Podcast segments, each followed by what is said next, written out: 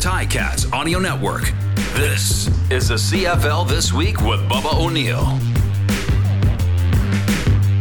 The top quarterback in the league is lost. Veteran QBs are benched. Is there any other option in Ottawa? And what does the CFL have against nachos and cheese? This is the CFL This Week. I'm your tour guide, Bubba O'Neill. Let's introduce who's seated at this week's roundtable. He is a talented voice from Sportsnet 960 in Calgary. Thanks for checking in there, Pat Steinberg. Good to be here. Looking forward to it. That was a uh, that was an eventful week, so we've got lots to talk about. No doubt, no doubt. Opinionated, controversial, but yet always entertaining. From the Hedge Podcast, welcome, Andrew Walker. Glad to have you on our side. Hey, always uh, grateful for the invite, guys. Good to see you. And let's sound that rookie alert. He is the co host of Locked On Leafs, Boo, Boo, Boo. And of course, a reporter of the Toronto Argonauts. Again, the enemy. Speaking to the enemy, let's say hi to David Morisuti. Thank you very much for the invite. I am glad to be in enemy territory today. let's get right to it because, yes, there are a number of things to talk about on this week's podcast. Hey, the BC Lions lose second year sensation Nathan Rourke. Guys, I'll come straight at you. Andrew, I'll start with you. Are Grey Cup hopes lost? Are they finished? Or do you expect a little surprise out of Michael O'Connor, the other Canadian quarterback, to succeed in that Lions offensive system? I mean, I do like O'Connor. I think you know for all the uh, for all the boundaries that that Nathan Rourke has pushed, I think O'Connor has the ability to do some of the same. Now, um, you know, this is a guy that was just lighting up the Canadian Football League. I think he's the best CFL story in in what 10, 20 years. I mean, if not even longer. Um, so in terms of Grey Cup hopes, I think you know BC needed all hands on deck to be able to you know take on the Winnipeg Blue Bombers in a in a semifinal or something like that. So I don't like their chances, but I I I do like O'Connor coming in, uh, and I'm excited to get a look at him. But I, I, guys, I just don't think it can be overstated just what an amazing story Nathan Rourke was and what a blow it was to the league. I, I think you had a lot of people that, that hadn't, you know, checked out um, the CFL in years starting to perk their ears up because this this Canadian kid quarterback. I always said um, Johnny Manziel would have been like the white whale for the CFL to get, and they got him. And then he was no good. But like what Nathan Rourke doing, I think in my head years ago, this is kind of what I pictured Johnny Manziel doing. I, it's just been amazing to watch. Pat, you got to be a little disappointed. I think even no matter what team you cheer for or report for, it is a big blow to the Canadian Football League because it was a great story. Yeah, that's just it, and and you know it's a massive blow to BC, no doubt about it. But I think the the the thing that I felt most was man, that just it was such a good story. You've got this Victoria born Oakville raised product who is the best story in the CFL. He was on pace for just the sixth 6,000 yard season in league history. And, and then for him to go down the way that he did. And, and I know that BC's keeping the door open and Nathan's keeping the door open for a return. But let's be honest. I mean, I think BC has to prepare for the fact that he won't be back for the rest of the season and they have to prepare for a, a vastly different path here. And, you know, I, I'm, I'm with Andrew. Like I, I actually, I've, I've been really interested in what O'Connor can be as a CFL quarterback for well going back to when he was a 20th overall pick in 2019 he his his numbers at UBC were prolific. He especially in his junior and senior seasons did a heck of a job limiting mistakes. His touchdown to interception ratio was was really strong. So I I don't think BC signed this guy by accident. I don't think that BC went into the season saying there's no chance O'Connor's playing and Rourke's playing every single down because it just doesn't work that way. And and we know in this league backups play. And so they they were very deliberate in their approach. They went with two young Canadian quarterbacks. They didn't show interest in Masoli or Arbuckle or Harris this offseason. They were very deliberate in their approach. So they knew there was a chance that O'Connor could play. And I don't think that he's going to be the same dynamic, every down, explosive threat that Nathan Rourke was, but I think he's a very strong passer. He's more of a traditional pocket passer, drop back guy. But I, am I'm, I'm really excited to see what he can do. And, and if you're BC, you've got a talented receiving core. You're eight and one. You're in the driver's seat to get a home field playoff date right now. It's not time to fold the tent. It's it's O'Connor time. It's it's not time to start waving the white flag. So I'm I'm I'm really interested to see what happens now, despite the fact that without question, there's a really big blow for the league. You know, David, there's a great chance there because they did build up a good cushion with that eight and one record. Um, I'm not trying to take anything away from Nathan here, but you know, you've got those three receivers that are eligible, and quite possibly the first time in Canadian Football League history that they could have three 1,300 yard receivers. Is there maybe an opportunity at thinking that this is more the system, Dave, David, than than so much the quarterback, and that O'Connor can flourish? Um, personally, I, I, think like when you see Nathan Rourke play, there's a lot of things he does on his own to give his receivers the chance to make the plays that they do make his mobility, his ability to kind of move around, and just his willingness to go into those tight windows. But I don't think that's something that Michael Connor isn't willing to do. You know, we had him here in Toronto for that brief period. I was a little disappointed to see them kind of let him go after you've had this young quarterback in your system for a few seasons. And I think, you know, for him, what's going to be important is to trust those receivers, to know that he's got three dynamic receivers that he can use. So and he's already been working with them. So this hopefully the the drop off in terms of you know the rhythm of the offense won't be too bad. But I think Michael Connor can definitely flourish because of that reason. You have three great receivers who can make plays for you when potentially other receivers might struggle in these situations. I don't know, Andrew. Like it, it seems to me that this, yeah, we did certainly have a special guy here running the offense. And, you know, there is talk that maybe he can come back and return later in the year. And is this a, a, situation where O'Connor really doesn't have to go out and win games on his own? He just basically has to keep the the, the ship afloat in that sense. Yeah, I, I mean, uh, yeah, obviously, I, I think that's the idea. Um, you know, the you know Winnipeg loses a bit of a surprise game, so BC was in the hunt for you know that uh, that home field advantage in the playoffs. But at, you know, they, they got a great cushion. Um, you know, I think it's interesting timing when it comes to Saskatchewan um, because Rourke went in and basically took their lunch money, and you know now they play again, and and it's a big game for the Riders. They catch a big break trying to get back in that uh, in that playoff race. But but I you know you see trying to catch Calgary, of course. But you know for BC the, the priority. Put it this way: they would rather go into Winnipeg in the West Final with Rourke than host it without Rourke. You know, and Pat, the, the thing is too, when you look at that the schedule, there were a lot of East teams in the first half of the season for the Lions, and that can't be denied. It's going to get a little tougher for the Lions with that mostly West-based uh, schedule in the second half. Yeah, they were, and and the the one time they've been humbled this season was by Winnipeg with Rourke at quarterback, and they've got more Winnipeg on their schedule. And what's going to be fascinating is the way the season ends for BC. They end with a home and home against Calgary, and and you know I, that that's kind of right around the, the time when you know I saw I saw Farhan at TSN talking about it. I know that BC's left the door open and Rourke really would like to. That's kind of around the time that, that maybe Rourke could be able to return in a couple of months if everything goes uh, if everything goes accordingly and everything goes really really positively when it comes to his surgery and his recovery. But you know that we'll, we'll see how things go. We'll see how things go with Calgary's quarterback situation. And it's not like they've been the picture of consistency and and whether or not Sask, as Walk said, can can re-enter this conversation. But that home and home set at the end of the year with Calgary and BC could be really, really interesting. And if Rourke is back for one of those games, I think it's a slim chance. It kind of just ups that interest level that much more. Last one to you, Andrew, on this. You go out and shop a quarterback. Uh, Antonio Pipkin in behind there. We've seen him more of a runner in this offense but he was a starter in Montreal for a time. And at, at one time, I thought maybe a lot of people thought this guy could be a good young quarterback and kind of lasted and looked good for a season and then just sort of disappeared.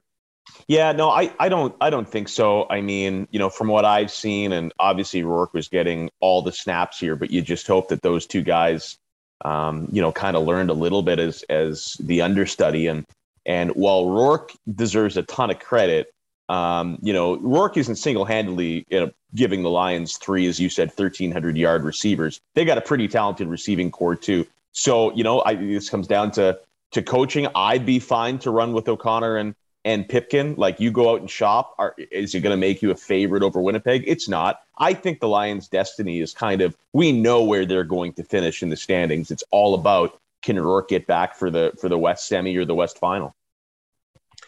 All right, guys, let's keep on with the quarterback theme. Uh, Cody Fajardo ba- basically booed off the field there, Pat, uh, in what was a loss to the Lions, and then Bo Levi Mitchell gets the gets the sheets to it's Maier time all over again one year later in that tight win against Toronto.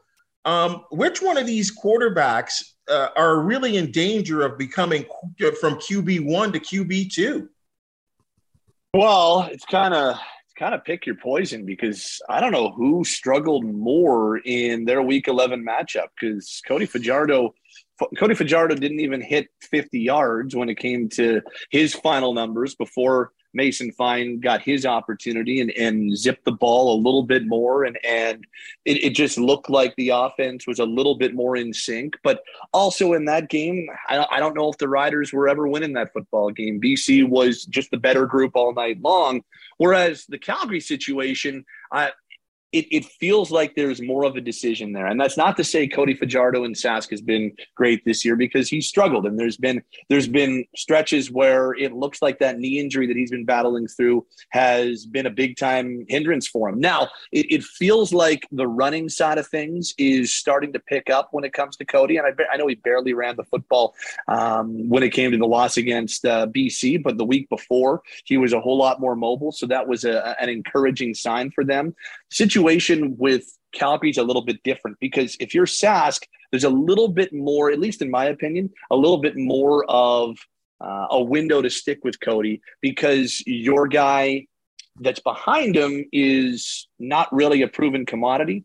And, you know, I think that you probably want to give that a little bit more time. Whereas in Calgary, Jake Maier has already started significant games. He started against Winnipeg. He almost beat Winnipeg in 2021 and had a really strong game. And the way things have been trending for the Stampeders and the way Bo Levi Mitchell has been playing throughout the year, it, it really gives them a difficult decision. And and what's so fascinating about Calgary's situation is that this will be if if they end up going down this road, be the first time Bo Levi Mitchell's ever been benched, ever been sat down uh, as a starting quarterback, and hasn't started uh, a game when he's healthy on the top of the depth chart. So Dave Dickenson, who's never been in this situation before, if they go down this road, and Bo Levi, Bo Levi Mitchell, who's never been in this situation before, if they go down this road, uh, I'm, I'm really curious to see how the team and the quarterback responds. If it's well, me, Oh, go ahead. Go ahead. Pat, I was going to say Dave Dickenson has been in this situation before. That's the whole thing as a quarterback. He's ah. he's he's sat there in his own spot. Yeah, when he was in BC and he was a part of a big time quarterback controversy with Casey, and he's been there before in Calgary. Just as a head coach, he's never been in this spot before. He's never had a decision to make quite like this. And I just I'm fascinated to see the way that he goes because there's a lot of loyalty built up with Bo, and there's a lot of winning that's been done with Bo, and there's a couple of Grey Cups and and two MOPs. But you know the if the, the difference I see in this one sorry, that, the, yeah. that was a pass. That was a pass, though, wasn't it? Like, I mean, just a week ago there, David. Like, I mean, this is a quarterback that was lighting up the, the locker room. I mean, and now he did point fingers at himself as well too. But he was, you know, I don't know if it was uncharacteristic, but he had a lot to say, and that was to the media, to us guys, where you know a lot of these guys are pretty vanilla. Uh, David, he was pretty all over the place, and then he comes back the very next week and doesn't perform very well on the road in a, t- in a, a team against Toronto that, which I would think Calgary should beat them easily.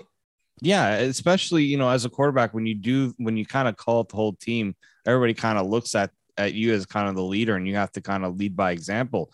I thought it was going to start off well when you go with the first play and it's 80 yards. You're like, uh, yeah, Bo's Bo's kind of walk, you know, now wa- taking those words and he's kind of walking the walk, and then it all just kind of fell apart for him. And I like the decision to ch- to make the quarterback change didn't surprise me just because that was a very winnable game for Calgary because Toronto could not take advantage of those mistakes. So I I don't uh, I don't it's not an easy decision for Dave Dickenson to make. But when you look at the fact that the offense was going nowhere with Bo Levi Mitchell in that game, it was a very easy decision to go with Jake Maier. Now, I don't know if that's going to be kind of the same thought process going to this game. They stick with Bo and they can say, look, first sign of struggle, we're pulling the we're pulling the plug and we're going Jake Maier. So he's already got that thought process in his pocket. So maybe I think that's where and he's have to have that conversation with Bo as well to say this is a pivotal game for us in many ways if you're not performing, we got no problem going with Jake. I think that's an easy. I, it's a difficult conversation, but I think it's one that every head coach just has to look at. Real no, the reality of the situation where they are, and just say we cannot let this, you know, blindside us, and uh, and we can't let loyalty be the only deciding factor. Yeah, there's two there's two different scenarios here, right? Um, and I think the one in Calgary is you got to have that honest conversation that you know Bo Levi Mitchell's been a uh, uh, an all time quarterback in this league for about a decade.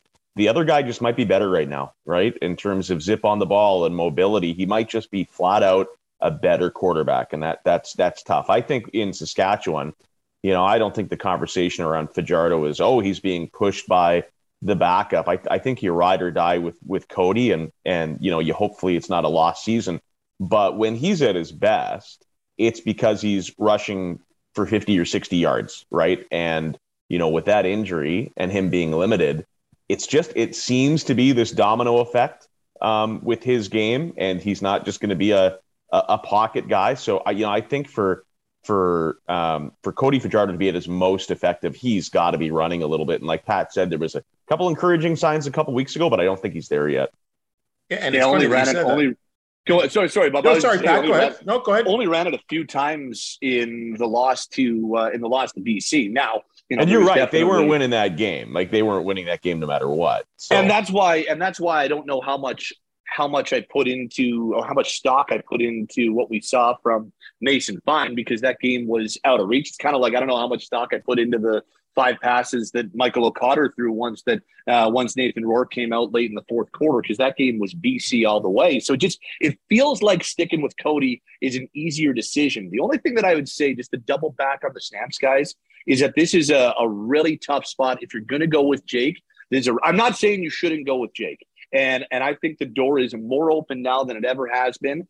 But it's a short week. They go Saturday to Thursday. They have one practice, and then it's walkthrough, and then it's football time.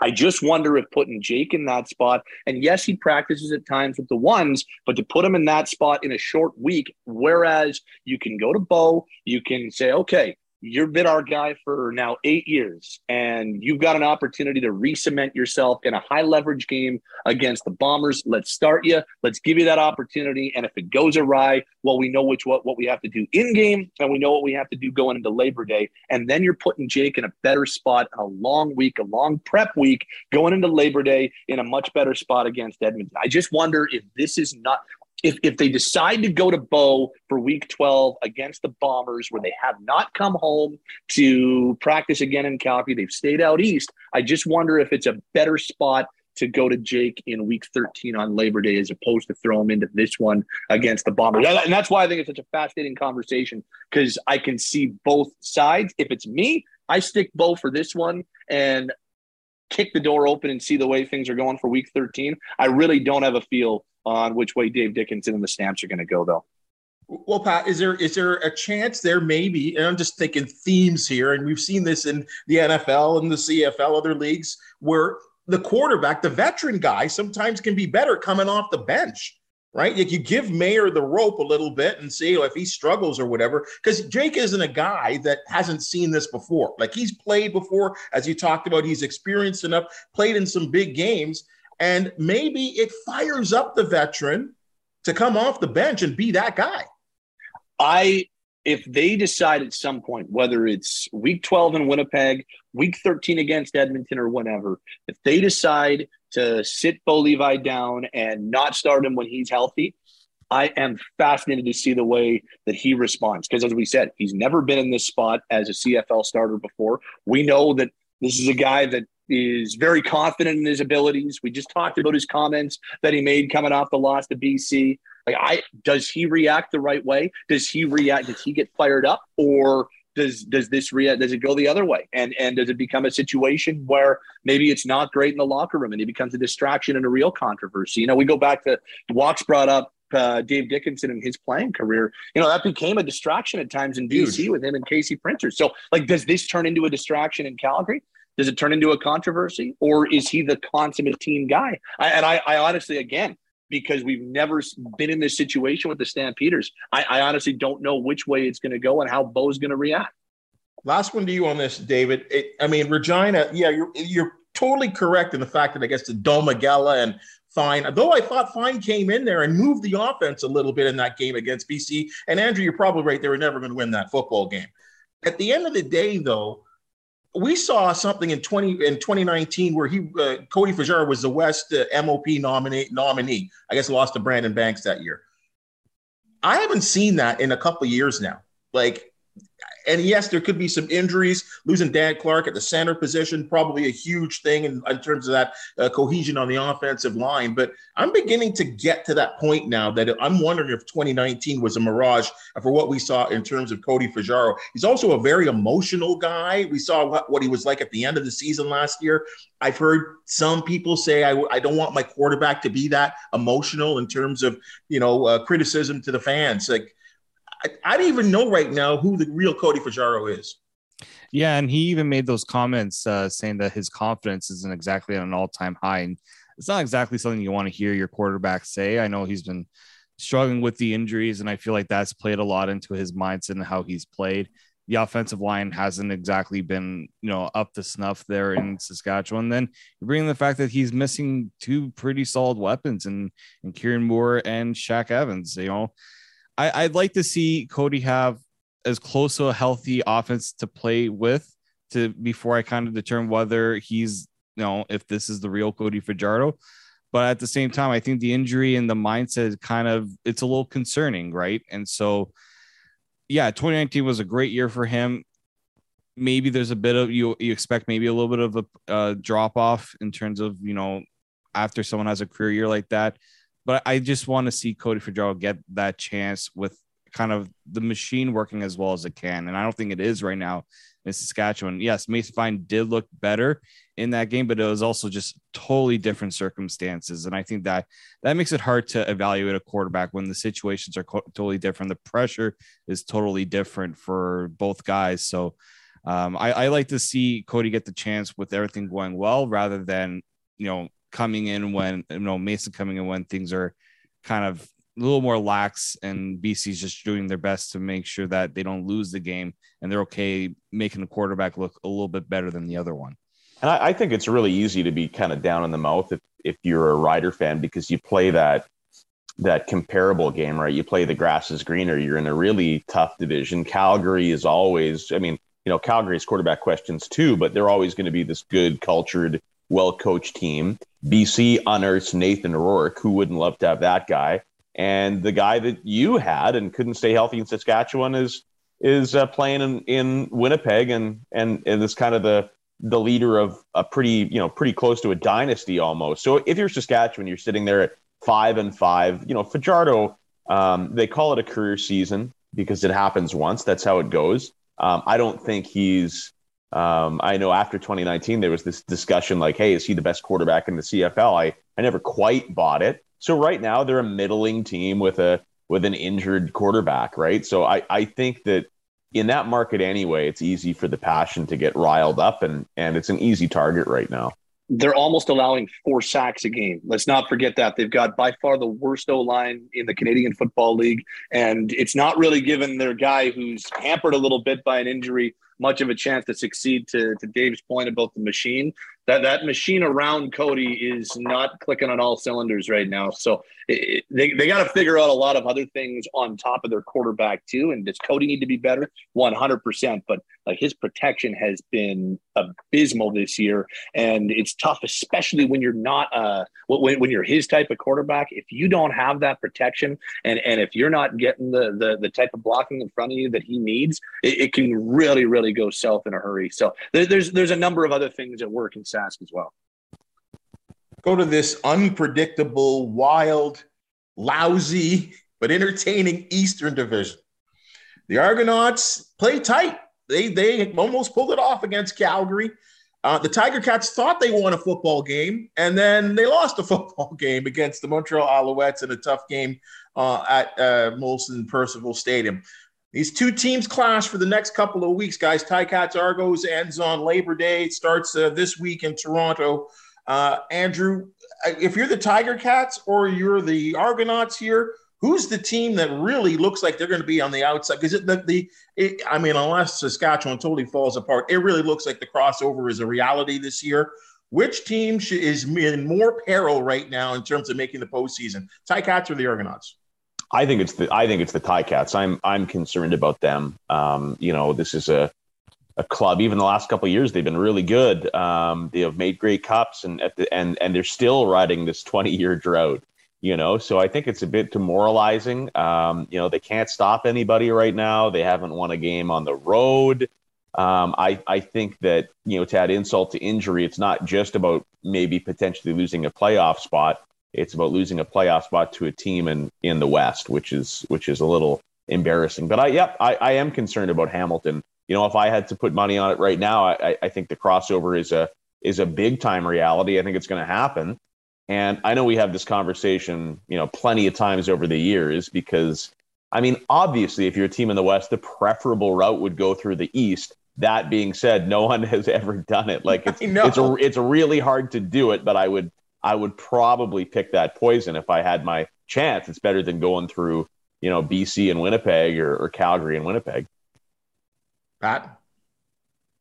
Yeah, it's and I'm with I'm with Walks and and you know I know that uh, we're talking to a Hamilton host. I just I worry about the way that they have managed football games late, and and I know that Toronto let a game go and they were in the lead in the fourth quarter, and it was a, an MBT pick six that really turned things around and and allowed Calgary to get back in that football game. But you you take a look at Week Eleven, Montreal went from from their own seven starting with a good return from from Worthy and two plays, and they went they, they, they moved themselves into makeable field goal territory in the span of less than 20 seconds. And Hamilton had this opportunity to pull off a signature win on the road and yep. put themselves in a great spot going into Toronto. And again, they let it slip away in the fourth quarter and what? I mean the the the calgary game and the edmonton game and now the montreal game. I mean they, they have had leads in the fourth quarter. They have been in spots where they should be closing out football games and and they've let them slip. And and we don't know what Dane's status is, and you know I, I haven't mind Shiltz in in his uh, his understudy role, and, and he's given he them good. some. He's he's looked really strong at times, and and maybe we have another quarterback controversy depending on how things go when Dane comes back. I just I'm a I guess with the way Toronto's played, as you mentioned, Bubba, they play tight and they've been in a lot of games. And and I guess I just feel like there's two games to go against uh, against Hamilton for them, and and that could really decide the way things go. I just am a little bit wor- more worried about the trend that we're seeing from Hamilton of being in control in games and then or being in a position to win them and then let them slip away. So these these two games are going to be fascinating and all of a sudden Montreal sitting in a spot where they've got Ottawa three more times, they've got Edmonton once, and they're trending in a good direction. All of a sudden, the, the door's wide open for Montreal to make some noise in the East. David, you saw the first two games in this uh, four game series within five weeks. And uh, as you'd expect, the Tie Cats and Argos split those two games. You expect the same thing, what's coming up next. And uh, yeah, looking looking down the line, uh, which team do you think looks better right now? Yeah, I, I do think that there's probably a good chance that there is going to be a split. Toronto hasn't exactly played well in Hamilton. That's kind of, and especially on Labor Day, that's always a tough place to play. And the Argos have always struggled to win those Labor Day games. So that's why I thought this game for Toronto coming up on on Friday is crucial. Like they have to win this one because you don't want to give Hamilton that chance to leapfrog you in the East. But I look at the schedules for these two teams.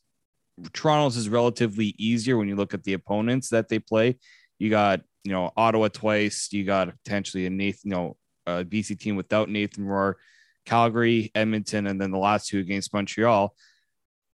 Hamilton still has a bit of a tough road when they have, you know, Winnipeg, you know, Saskatchewan. That could be a potential game where they see that as a playoff, you know, big playoff game where they have to keep their playoff position alive. So I, I Hamilton's schedule looks really daunting to me. Losing those game that game to Montreal was also just a killer um, as well. I, I just think the way that Hamilton's losing these games in the second half is tough. I mean, Toronto's now done it two weeks in a row, but it's more so because they just the offense just has has not been there.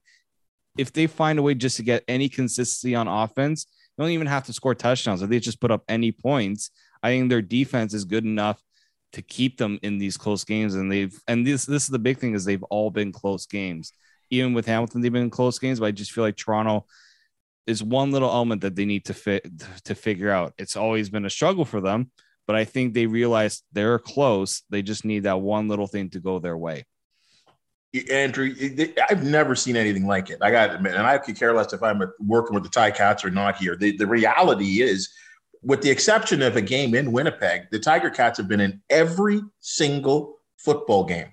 And I have no idea. I mean, I'm not the coach or a, a coordinator, how things break down. And it's not breaking down in the end of the second quarter or in the third quarter. It is in those late stages of the game. And you know, we're getting some people that are getting called out, and that's coaches and players that are making a lot of money. Um, have you ever seen anything like this? Yeah, it's it's a little nuts. Um, you know, I, I remember I think it was the Minnesota Vikings last year, a year before, and it felt like they lost about eight games right at the buzzer. You know, they mismanaged the clock, they missed kicks, um, you know, brain cramps from players in big situations. But you know, there's two types of bad teams. There's the teams that you know just don't have the personnel like say the Edmonton Elks and there's teams that that play themselves into a bad spot and and that's what they're doing right now. Um, i remember you know you can kind of fool yourself sometimes by saying hey we're so close we're in every game. I remember you know different sport but i remember talking to a coach uh, well doug maclean used to coach columbus and they thought they were really close because they said we lost 30 games by one goal. Like that's how close we are you know, we're going to run it back and and we're just right in the precipice. They came back the next year, they lost 35 games by one goal, right? So, you know, I, I mean, that's kind of what it reminds me of a little bit with with Hamilton. Just because you're in these games, you can't extrapolate and be like, oh, we should be seven and two. You know, those are you know those are the moments where good teams become good because you you you full you find ways to win football games. The crazy thing is, with all that you've said and all that I've said, this team are playing in the CFL East, Pat. Right? There's still a chance. There's two, still a two, chance. two game two game winning streak. You're right there. They could still win the division and get a buy into the East Division final, and and like that that's that is still very much on the table for them. Everything is still on the table for them, and and it this there there's some similarities to 2021 and what we're seeing here because it took Hamilton a significant part of last season as the defending East Division champions to figure it out. And and there's still a ton of talent, especially on the defensive side of the ball, guys. Like we're talking about one of the most in in terms of personnel, most talented groups in a long time. This this core group defensively They're for loaded. Hamilton is they, they are absolutely loaded. So I still think they've got a chance at figuring it out. I don't know if you like every week I seem to pick Hamilton over at CFL.ca because I, I just I, I look at that personnel and I like the group they have together so much. It just hasn't come together. The good news, to your point, is door is still wide open. There is no reason to be waving any white flags right now. Waving the white flag might be the Ottawa Red Blacks, uh, Andrew. Um, I think we've all liked what I thought they did going into this season. But like we've all kind of said, this this it's not something's not working, and their record is certainly what it is. Uh, they're certainly not going to make the postseason. What's got to happen there, Andrew? Well, I, I, think you know, though, forget the CFL East, you know, for a second, and the fact that you win three games in a row and you're right back into it.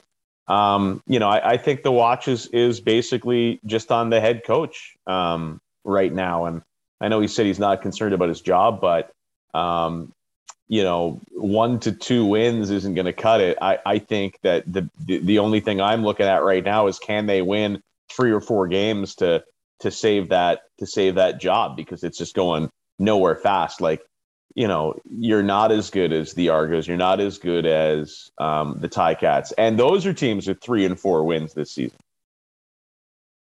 Pat, not good. Paul LaPolice is four and twenty as head coach of the Ottawa Redblacks. And look, he got he had a tough, tough deal to start when he was hired, and then they didn't play a season. And Ottawa was in a spot last year where maybe they held on to a general manager a little longer than they should have. And some of Marcel Desjardins' decisions were hard to wrap your head around in terms of the way he dealt with personnel and and some of the personnel he let get away. Uh, but this should have been a year that they took a step forward. And I know that Jeremiah is hurt now, so it's it's a little bit harder. But you know, even when Masoli was playing, they were they were finding ways to lose football games supposed to win them. And they went out and they at Jaelon Acklin has been outstanding. He's proven yeah. that this guy has got number one chops, and and I think we saw that when he was black, in black and yellow, and and he's proven that now in red and black in Ottawa. And you know William Powell returns, and they they add on the offensive line. Like this should I'm not saying they should have won the division, but they should not be one and nine. They should not be very clearly the worst team in the CFL. So look, I've always been a huge fan of Paul LaPolice. I love the way that he worked his way back to a head coach role. You know, he he got fired in Winnipeg. He went and worked at TSN. He became a coordinator again with the team that fired him, and and then worked his way back. I'm rooting for the guy, but. Eh, what what can you do in Ottawa? You're not you're not going to overhaul the team in the middle of the season, and and maybe you just you know maybe you just say there's a lost year and you don't do anything. But you know if if I I know that Paul's going to say publicly he's not worried because what coach is going to say yeah I might lose my job tomorrow, but I I just I, I I don't know if there's any other thing that the Red Blacks can do in season to kind of give them a boot in the behind to, to try and change their fortunes. I mean, I, I, I look what happens with happened with the guy that I really had a lot of time for in Khari Jones in Montreal. The the decision from uh, Danny Maciocia to put himself back on the sideline seems to have gotten things back on a better track in Montreal, and now all of a sudden they're looking at a, a window to win the the East Division. So I don't know. I I, I think Paul probably should be worried about his gig, and they, they probably shouldn't be at one and nine. And there's just been a lot of there's been a lot of games they've mismanaged and and let get away as opposed to closing out. Yeah, I I agree with Pat. It gets to the point where it's like, what are we doing here? I, I love the idea of Paul LaPolice, right? It's a great story. Seems to be a great guy. Um, you know, he's had he's had some success. He was he was a pretty good television personality you know, co- covering the league, and and now he gets a job again. But yeah, you're you're one and nine. As Pat said, you're four and twenty. You know what what are we doing here? And, and there's no there's no silver lining, right? Like you can't be like, well, hey, listen, at least we're picking at the top of the draft. Nobody cares. Tanking's not a thing, you know, in, in the CFL. So you're always you always have something to play for. Guys are playing for um, extensions. Paul LaPolice is coaching for his job because, um, yeah, unless you win, I'm saying at least three games the rest of the year, that seat is going to be scorching hot.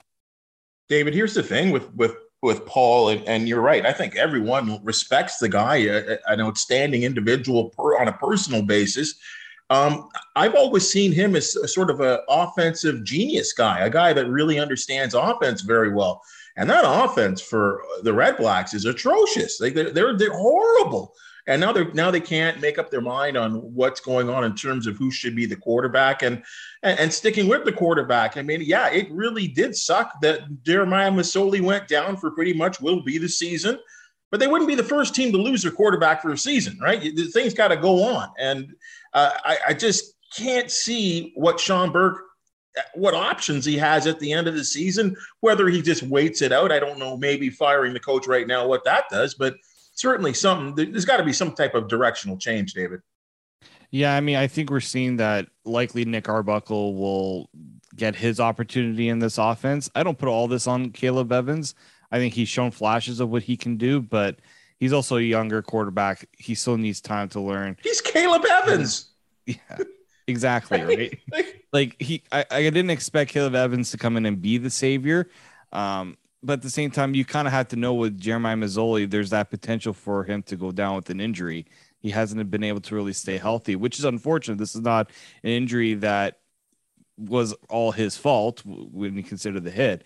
But um, yeah, if I'm uh, if I'm Paul LaPolice, yeah, the, the clock is really ticking here. And yeah, if he goes with Nick Arbuckle and he and let's say Nick Arbuckle struggles, I, I don't know where where Ottawa then goes.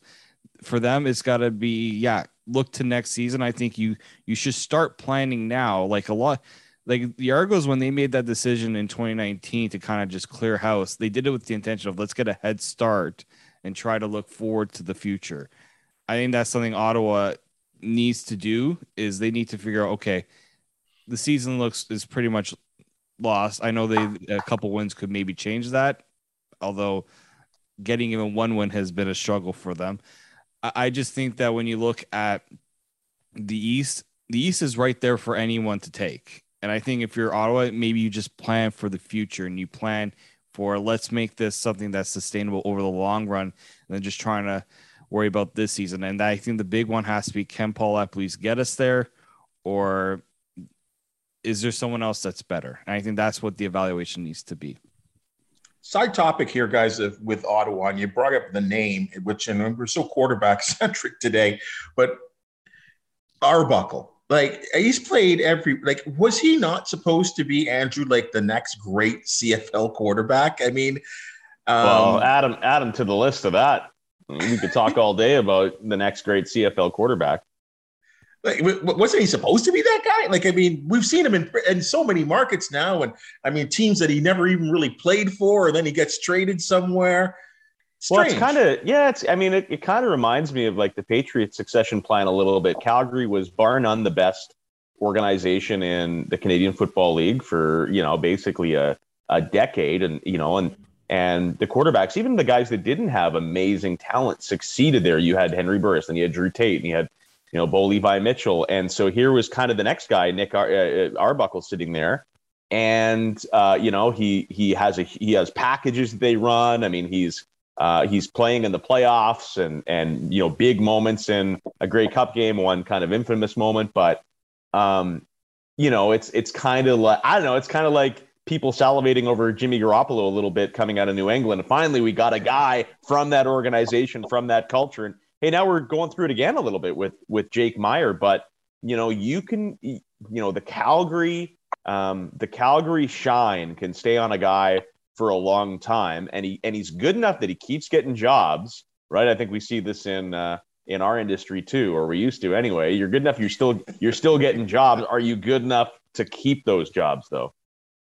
Pat, thing with the the thing with Nick is, I mean, he has not he has not shot the lights out. Don't get me wrong, but he's had a really rough set of circumstances. So he has that year in Calgary where uh, he was he started seven games while Bo Levi was hurt, went four and three in 2019, and was pretty good. Like the, he was very very strong, and the Stamps were in all seven of those games. Bo comes back, obviously he's the guy, and then they make the trade. He goes to Ottawa, they sign him and then he never plays in Ottawa because a contract dispute. And basically, they traded Arbuckle for Nichols, and neither guy really worked out. Nichols was a disaster in Ottawa last year, and and Arbuckle barely played in Toronto, and and part of that was injury. And then McLeod took over, and and you know McLeod's a great story, and has and has kind of taken that job for himself.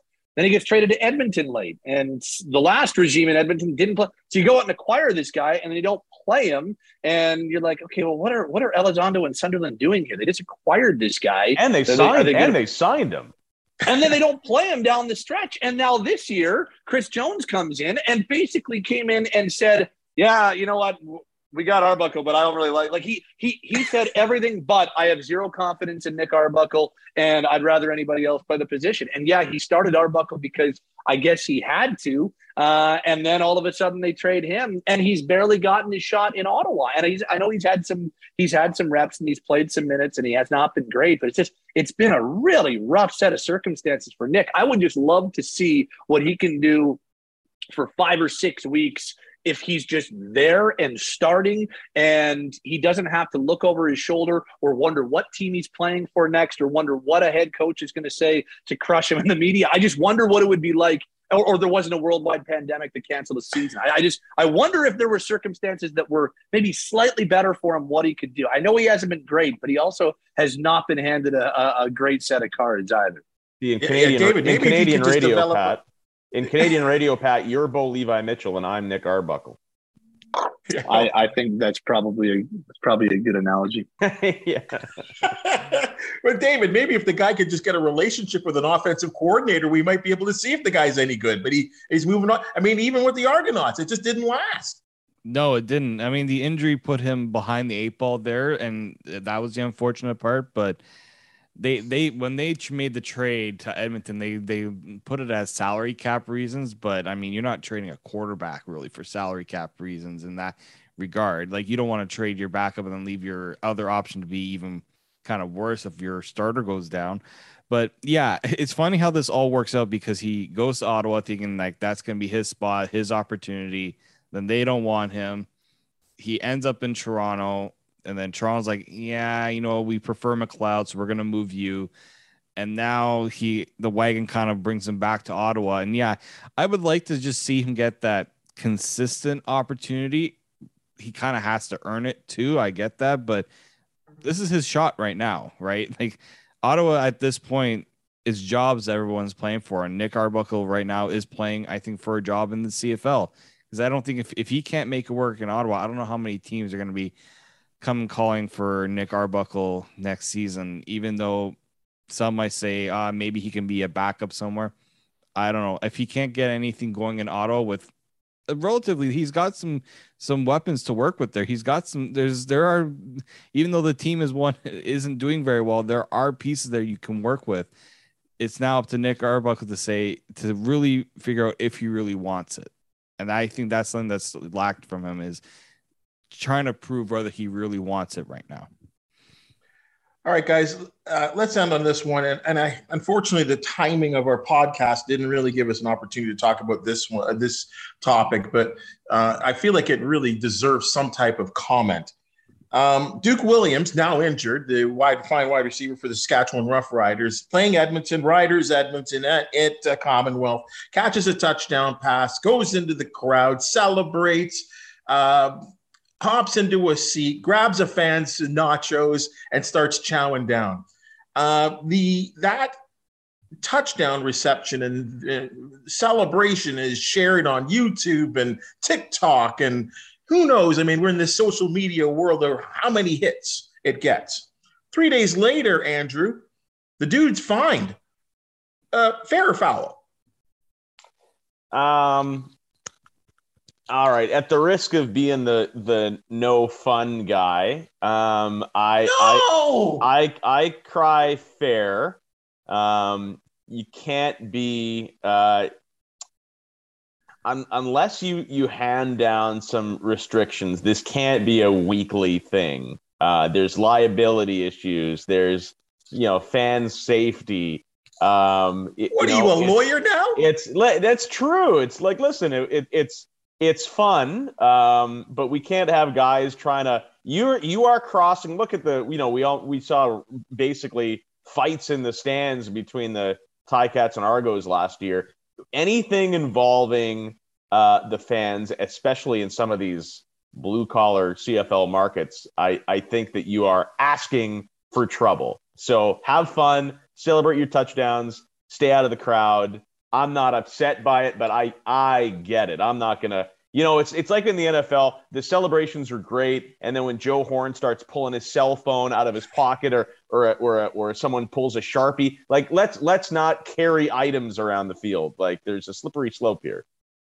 Pat, I don't know. I like like if you want to find them, I guess if the if the CFL is thinking marketing, it keeps it in the spotlight a little bit longer because well, we're fighting him because he did this. I don't think that's what they were thinking. Um, but it was it was a it was a really good celebration, guys. It was uh, and whether or not he had that planned out in advance or not, I thought it was pretty good. It looked pretty spontaneous to me, and I, I've always been one of those guys that remember going way back to the early 2000s and, and they changed the rules because of the, the Stampeders and, and Jermaine Copeland and, and Nick Lewis and Kenyon oh, Rambo yeah. and, and that group of Stampeders. They, they had the bobsled and the, the relay. And it's like, you're like, okay, these guys are clearly planning these out and choreographing them before, but they were good. They're fun. This league needs more spotlight on it. This league needs more meme worthy or viral things. So I didn't have a problem with it. I was actually, I didn't even think anything of it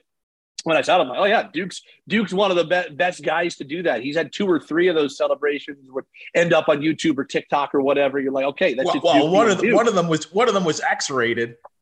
Yes, one of them was uh, was NSFW. But I just like, hey, it's it's good for the league. So when I saw they fined them, I was like, oh, what, the celebration, the nacho celebration, like that, it was a little surprising. So I I liked it. If they want to find them, I, but I just hope it doesn't uh, deter Duke from doing it again.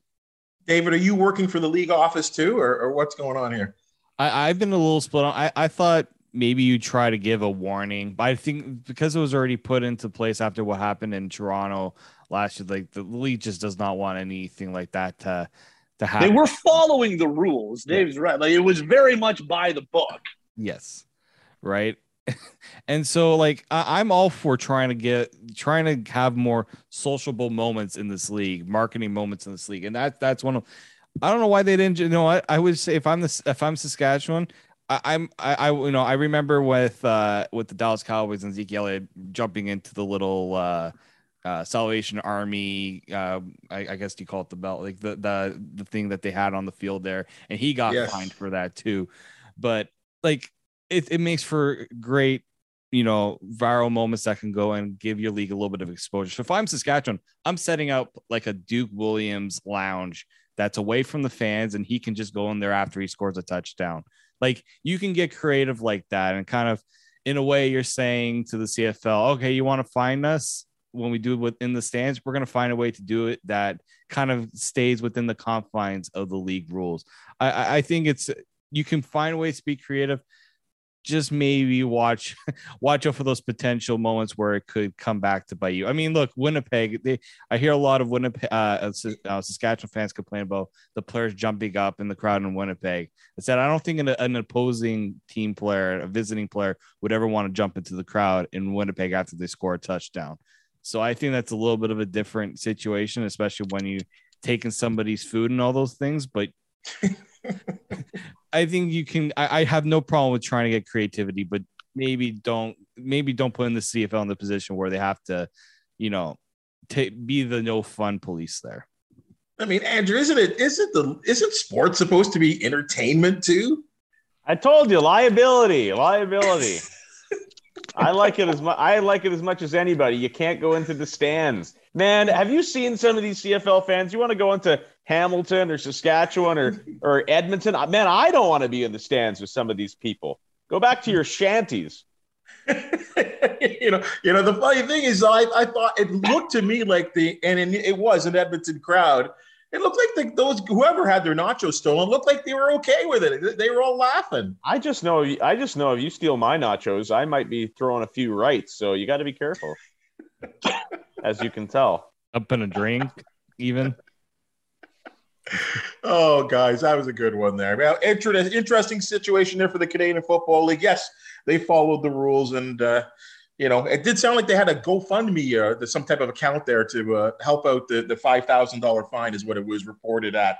So, regardless, we all have a little fun and having a little fun here, guys. Talking CFL with the three great guys here, and really appreciate your time, Pat Steinberg. Where do we find you? And uh, follow your uh, lead in, in terms of the media side of things. Uh, on uh, CFL.ca, if you want to uh, hit up the Monday morning quarterback, Sportsnet 960 The Fan here in Calgary on radio, and uh, on Twitter at Fan 960 Steinberg if you're so inclined. Walker, where are you? you can find me on Twitter at AWOX Official, and my podcast is called the Hedge. You can find it on thehedgepod.com. It's on Apple, it's on Spotify, it's on uh, YouTube. Check it out. We had Nathan Rourke on a couple weeks ago. He was great. So hopefully we didn't jinx him, but lots of good content and a few uh, betting tips as well. You can find you know the hedge on his shirt as well. It's a nice shirt you're wearing, Watts. Thank you. Oh, yes, look, I'll, at, I'll send, that. I'll, like send that. you. I'll send you guys some shirts. I'd like some merch, please. You know what, Andrew? Let me just ask you a quick question on this because this is something that certainly I think the first year that we're really seeing this. How how has the public really uh, adopted to this sort of you know um, you know wagering on CFL? Is is is it a hot thing right now? I, you know, I, I think that um, it's it's tricky for me to say because I've bet on sports for 20, 25 years. You know, they were always part of my. Pat knows this. There are all. It was always part of my, um, you know, radio shows and analysis long before it was kind of mainstream. You know, people went down the street and got their, you know, their Sports Select ticket, but they didn't really know how easy it was to to wager online. I just think I've always thought this. I think that you know the and we've seen this with the NFL. Um, the popularity of certain sports is just um, enhanced greatly by betting and fantasy. Um, gone are the days where hey you'd go to a couple cfl games a year and it was in and this goes for any sport and it was in your market well i live in you know, I live in Calgary, so I'm a Stampeders fan, and I, you know, I, I might see a team on TV or something. But now you get access to everything. You see every player and every sport. You right. you can watch it, you know, on your phone. You can watch it, um, you know, in, in your living room, no matter where it is. So all of a sudden, you know, you are a young kid in Edmonton per se. You can be a Nathan Rourke fan. Why not? So you know, when when fandom isn't tribal, you're looking for things to cheer for. That's why I've always loved fantasy football, right? Um, you know, I I I'm taking Cam Newton today, so I'm the biggest Cam Newton fan, something like that. And betting is the same way, right? I, you know, I, I don't have great feelings for the Toronto Argos, but if I need them to cover, you know, minus eight, like go Argos, go, I may as well be a season ticket holder.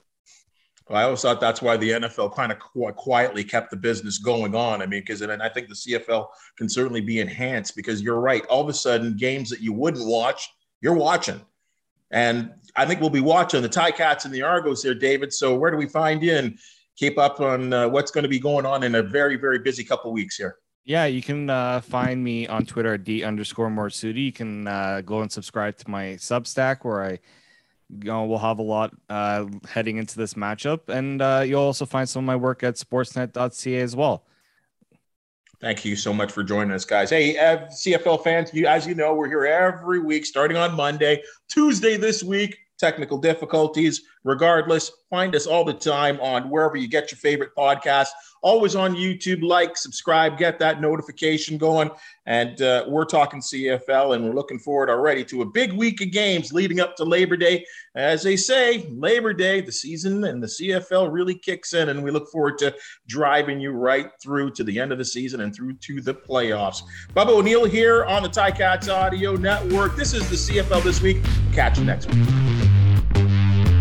The CFL This Week with Bubba O'Neill. Subscribe, like, and get the deepest takes on Canada's game every Monday.